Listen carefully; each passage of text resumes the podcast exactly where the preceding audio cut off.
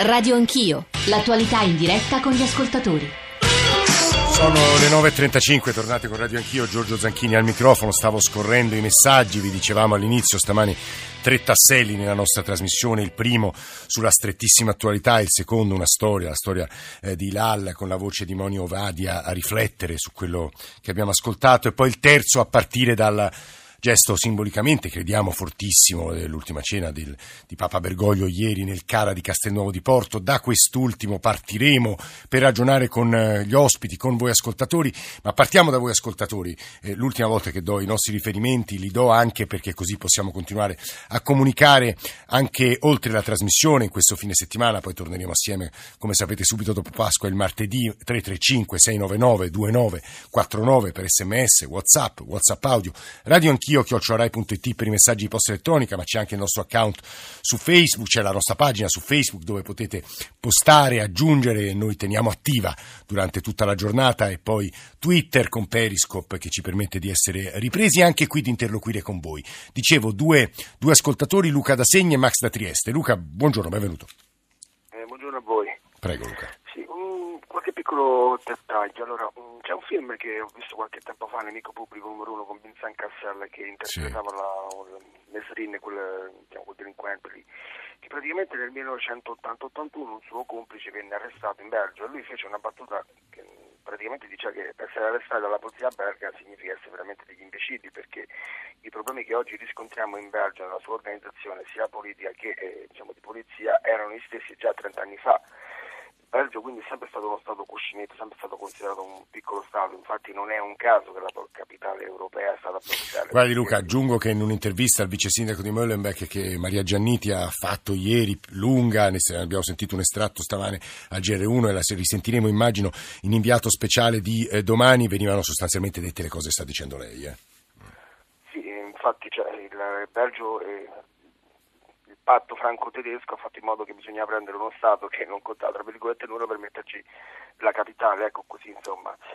Quello che volevo dire poi era un discorso per quanto riguarda i foreign fighter che eh, cioè, l'Europa lo sapeva già da qualche tempo che c'erano diversi europei che andavano a combattere sì. con l'ISIS. Il problema è che l'ISIS era il nemico di Assad, quindi Assad è il nemico dell'Europa, il nemico del nemico, la solita logica, il nemico certo. del mio nemico è il mio amico, fino a quando non mi dà fastidio. Adesso la situazione è cambiata e ci ritroviamo questi, questi personaggi, questi personaggi sì, qui, insomma, anche perché alla base della strategia del terrore è proprio il fatto di far rumore, fare, fare queste cose per essere sentiti.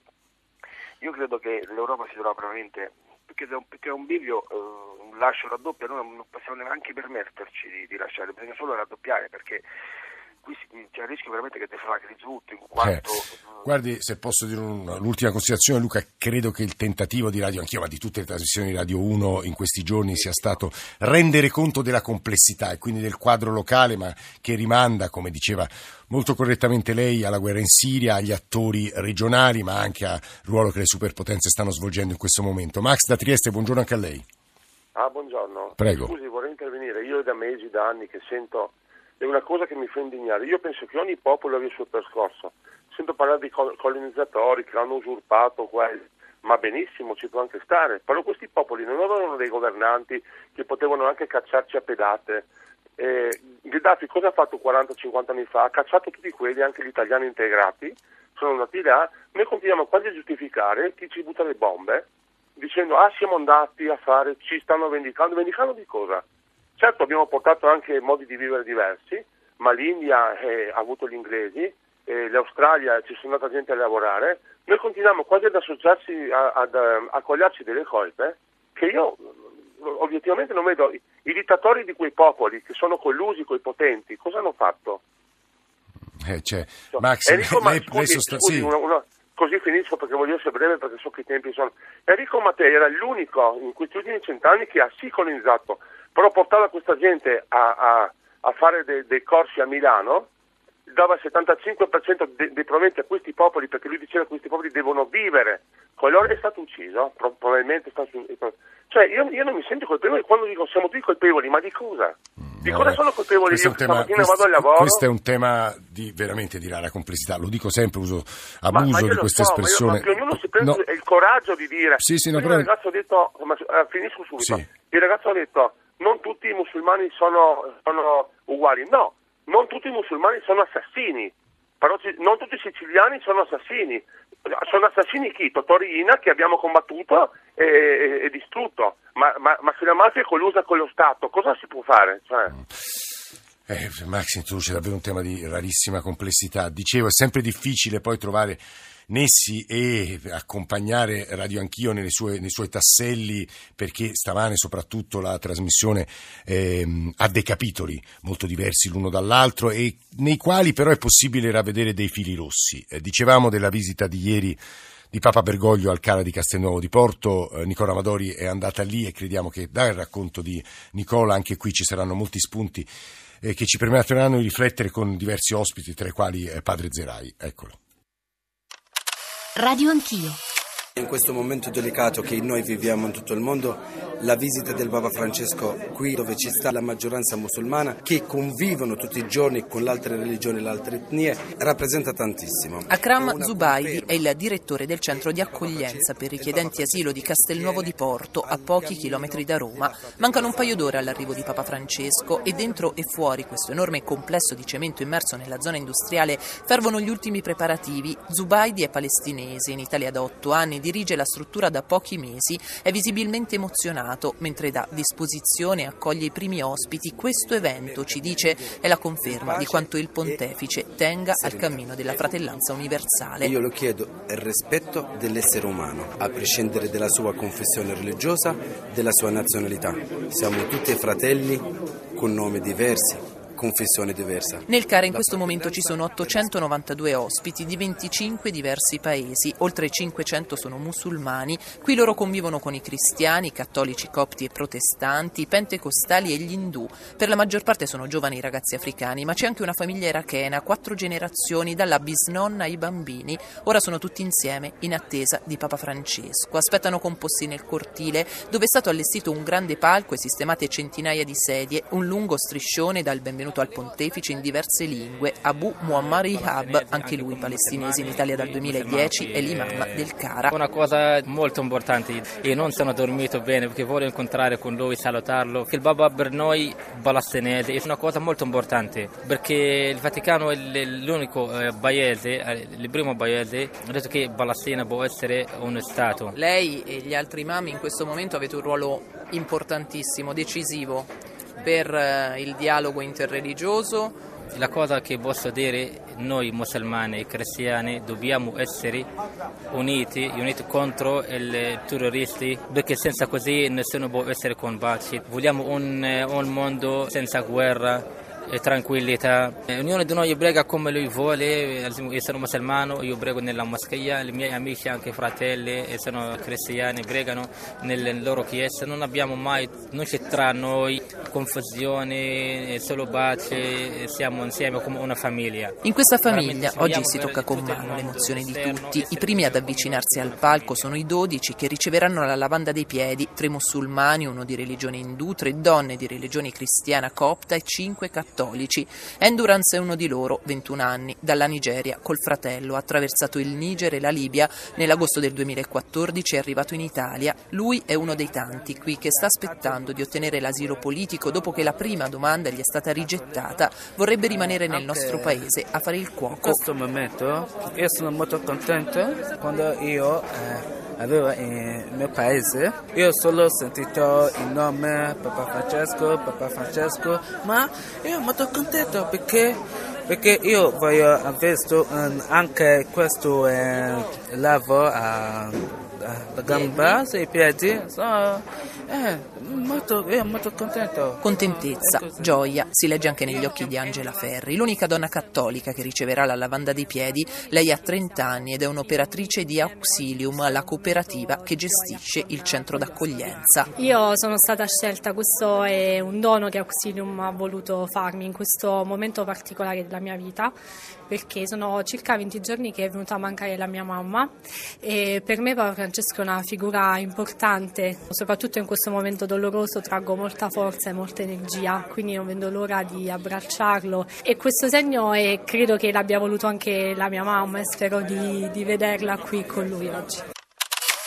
Erano le voci dal Cara di Castelnuovo di Porto, raccolte ieri pomeriggio da Nicole Ramadori con noi e l'hanno ascoltate padre Mussi Zerai, direttore di Abescia, l'Agenzia per la Cooperazione allo Sviluppo. Eh, ora uso un'espressione anche qui abusatissima, l'angelo dei profughi, ma insomma la storia di padre Zerai, eritreo, ex profugo, eh, espatriato in Italia nel 92, sacerdote dal, dal 2010, è una storia che si iscrive in quei percorsi che stamani in parte abbiamo cercato di raccontare. Padre Zerai, benvenuto, buongiorno. Buongiorno a voi. E saluto anche Alfredo Mantovano, magistrato, ex sottosegretario del Ministero degli Interni dei governi di centrodestra, presidente della Fondazione Aiuto alla Chiesa che soffre, anche egli cattolico, se non, se non violo la sua riservatezza, Mantovano, ma insomma tante volte lei... No, no, no. nessuna riservatezza, buongiorno. buongiorno, buongiorno, a lei. Eh, padre Zerai, perché la, la, provo a mettere nella maniera più semplice possibile, anche se so che è difficile. Noi stamane abbiamo, stiamo provando a ragionare su un tema i rifugiati, i migranti che bussano alle porte dell'Europa, di un'Europa impaurita perché gli attentati si susseguono, sono spesso di matrice, o sempre, occorrerebbe dire, di matrice musulmano, di, di islamismo radicale, e quindi si fa questa equazione, i rifugiati sono un potenziale pericolo per la nostra vita, per la nostra quotidianità, per la nostra sicurezza. Il Papa mette in atto dei gesti, la lavanda dei piedi di ieri anche a ehm, piedi musulmani, diciamo, a, quindi senza guardare in faccia a nessuno le provenienze di religiose, di identità, e in qualche modo eh, ci espone ad un'accoglienza senza limiti, senza vincoli e lo dico perché gli ascoltatori sollevano molti dubbi sull'atteggiamento della Chiesa Cattolica, sull'ipocrisia della Chiesa Cattolica. Padre Zerai. Ma eh, non c'è nulla di eh, ipocrita in questo. Eh, il Papa sta cercando di vivere, eh, di applicare in prima persona ciò che lui è chiamato a predicare, il Vangelo. Quindi l'accoglienza al povero, al profugo, a chi è, eh, è in fuga dal proprio paese per svariate ragioni, eh, questo è, evangelicamente siamo chiamati a rispondere con l'accoglienza.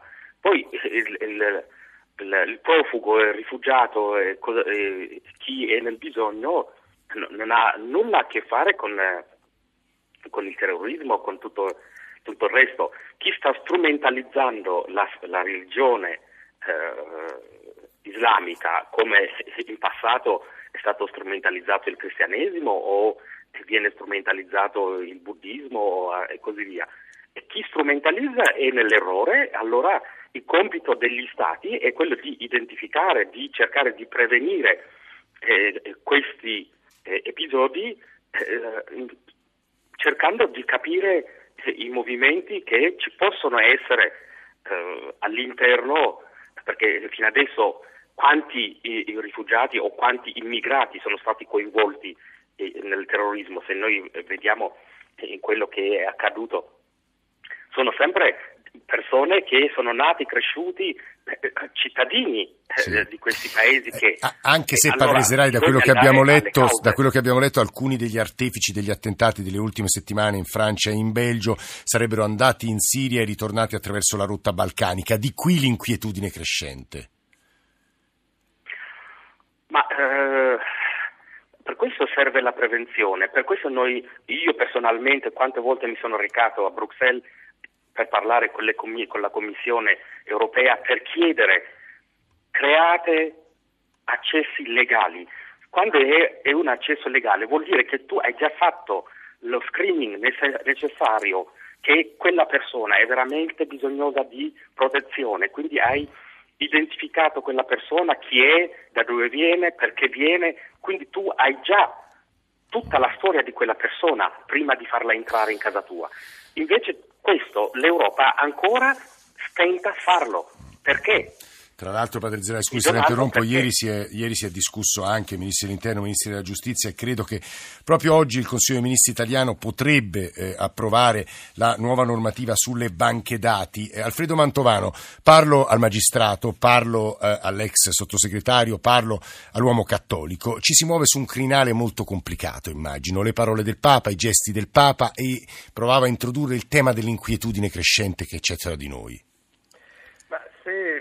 provasse ad aderire il più possibile alla realtà di oggi, che non è quella di 5-6 anni fa, forse molte inquietudini potrebbero essere, se non eliminate, certamente ridimensionate e eh, ci sarebbe più senso di proporzioni. Cosa voglio dire? Che è veramente paradossale che da un lato un terrorista con, conclamato, parlo di Abdesalam sì. Salah, per quattro mesi viva sostanza indisturbato in un quartiere della città nella quale hanno sede le istituzioni europee, dall'altro negli stessi mesi persone a cui è stata bombardata la casa o che sono state costrette a fuggire di fronte all'avanzata dello Stato islamico vengano lasciate nel fango di domeni o nei contenitori metallici di Patrasso.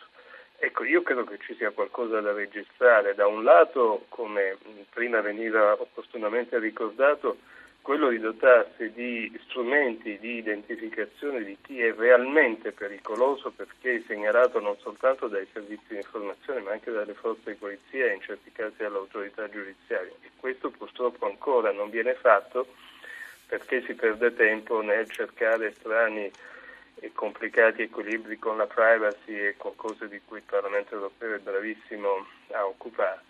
Dall'altro non si tiene conto che oggi eh, la dimensione di, la, di, di coloro che eh, tentano di entrare nei paesi europei è profondamente diversa rispetto al passato. La percentuale di coloro che fuggono da persecuzione o da scenari di guerra è salita. Mm. Eh, ci sono tantissimi cristiani eh, non, non, si può mettere tutto sullo stesso piano. E i musulmani che sono in fuga sono musulmani che non avevano nessuna intenzione di fuggire, che vivevano bene a casa propria, quello che ci dicono i vescovi dell'area siro-irachena e che queste persone mai fino a due o tre anni fa avrebbero immaginato di dover fare la valigia, ammesso che, che, che esistano le valigie, comunque di, di mettere da parte poche cose e, e, di tentare la strada. Guardi Alfredo Mantovano, quello che lei ha appena detto credo sia particolarmente interessante e sia interessante che sia stato ascoltato da Marek Lenert, che è il corrispondente in Italia della radio pubblica Polsche Radio, ovviamente lui non è che rappresenti il governo del suo paese, lo dico perché la premier polacca Zidlo ha eh, sostanzialmente detto che la Polonia, in un'intervista a una televisione privata, eh, dopo gli attentati di Bruxelles si rifiuterà di accettare rifugiati. nel piano di distribuzione eh, aveva aveva accettato di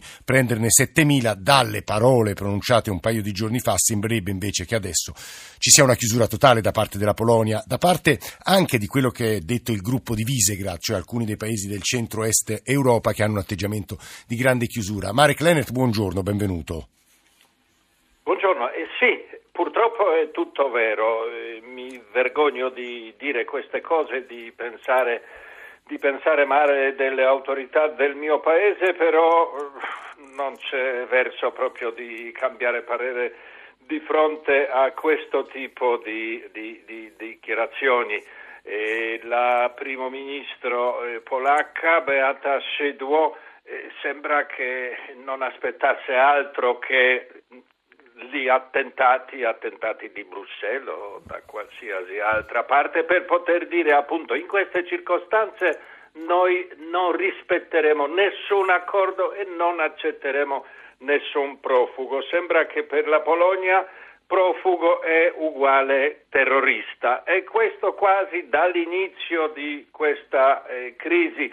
Eh, già prima e fino a pochi giorni fa la Polonia eh, cercava di accreditare una tesi eh, non vera, semplicemente dicendo che abbiamo già eh, accolto un milione di profu- profughi dall'Ucraina e neanche dopo la smentita delle autorità di Kiev che hanno detto che ci sono sì profughi ucraini in Polonia ma sono due, proprio due. Due, due di numero, uno come e due. numero. Ah e nonostante ciò la Polonia continuava a ripetere anche il ministro degli esteri Wassikowski eh, all'inizio di questo mese in visita eh, alla Santa Sede ha ripetuto la stessa cifra, la, la stessa tesi, cioè totale chiusura difesa proprio e per non dire che... Allora Leonard, quello che ci ha raccontato lei eh, mi, ci permette di chiudere questa puntata con un minuto e mezzo per uno ad Alfredo Mantovano e a Mussise Rai.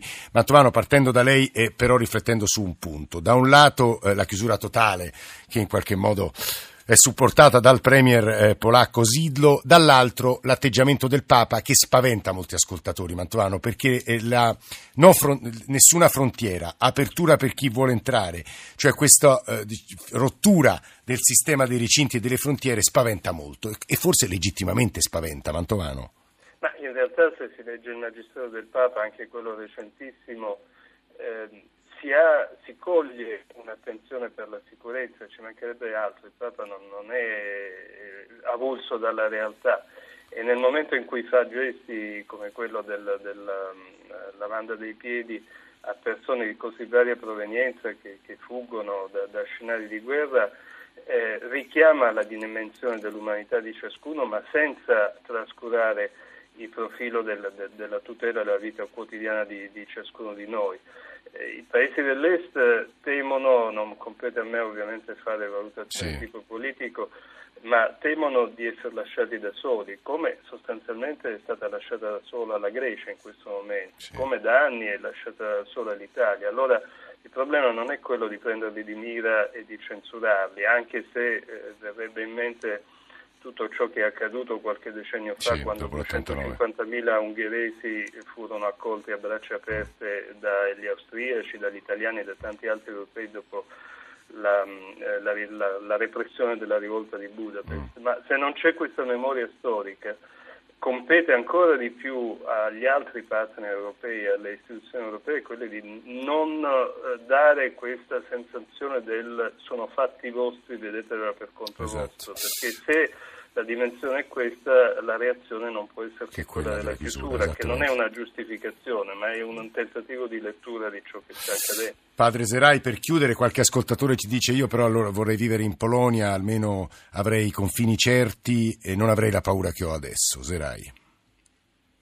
Ma eh, i confini certi va benissimo, questo non impedisce, il fatto di avere confini certi non impedisce l'accoglienza, non impedisce di essere solidale con chi è nel bisogno, con chi è, fugge eh, da bombe. Da, eh, bisogna anche ricordare che eh, l'Unione Europea nel, nel 2015 ha venduto armi per 15 miliardi proprio in questi paesi dove c'è in corso il conflitto. Quindi non puoi dire eh, io ti mando le bombe però tu non venire a casa mia. Eh, bisogna anche essere, eh, come si può dire, razionali e ragionare e dire allora a queste persone non abbiamo dato condizioni di dignità e anche nei paesi limitrofi, anche quello sarebbe un, un limit da fare che l'Unione Europea investa energie, risorse per creare vivibilità, vita dignitosa anche nei paesi limitrofi da dove sono scappati, come in Giordania, come in Libano, come in Turchia. Però se non si fa neanche questo non possiamo meravigliarci che quelle persone dopo un anno, due anni che sono abbandonati in, in qualche tenda sperduta cerchino qualche altro, sì. qualcosa di meglio.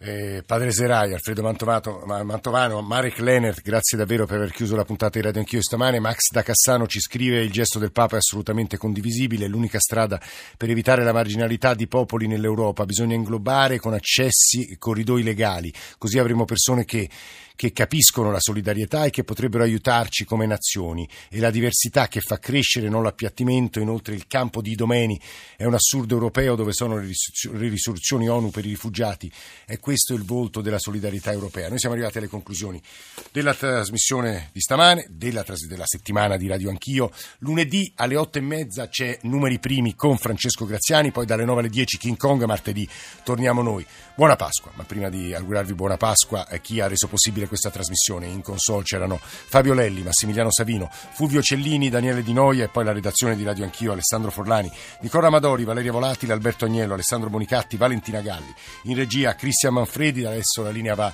al GR1, a Radio 1 Music Club con John Vignola, la radio ne parla, credo stamane con Francesca Ceci.